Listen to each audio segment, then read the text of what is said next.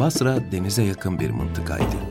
Sahilden yapılan nakliyatla ihtiyaçlarını kolayca temin eder, pek yokluk çekmezdi.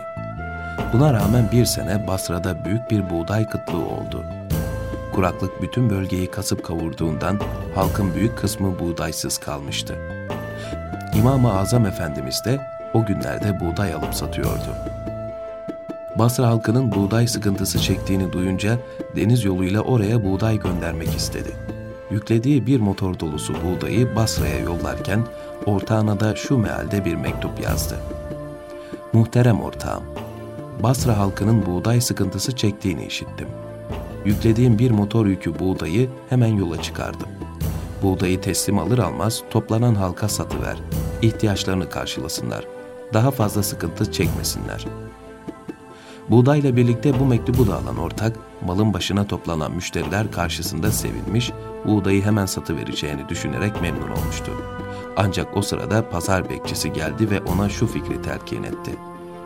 Efendi, sen bu buğdayı bugün satıverme. Cuma'ya kadar beklet.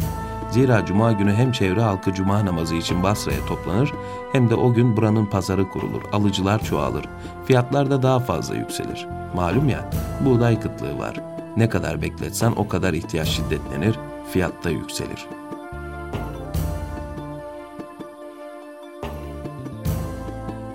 Bu teklif ortağın aklına yatmıştı. Buğdayı bir hafta kadar beklettikten sonra cuma günü pazara çıkardı. Kısa zamanda çok pahalı fiyatla sattı. Satıştan hasıl olan büyük miktardaki karla birlikte malın bedelini İmam-ı Azam Efendimiz'e gönderirken bu çok karı nasıl elde ettiğine dair bilgiyi de mektubunda anlattı. Birkaç gün sonra İmam-ı Azam Efendimiz'den tekrar bir mektup alan ortak şu satırları dikkatle okudu. Muhterem ortağım, buğdayı satmış, çok fahiş bir kar sağlayıp bana göndermişsin. Ben bundan sevinmek şöyle dursun, tam aksine çok üzüldüm. Buğdayı aldığın gün piyasaya arz edecek, halkın ihtiyacını karşılayacaktın. Halbuki sen buğdayı saklamış, ihtiyacın şiddetlenmesini beklemişsin. Böylece fiyatları yükseltmiş, ihtikar yoluyla fazla kar elde etmişsin.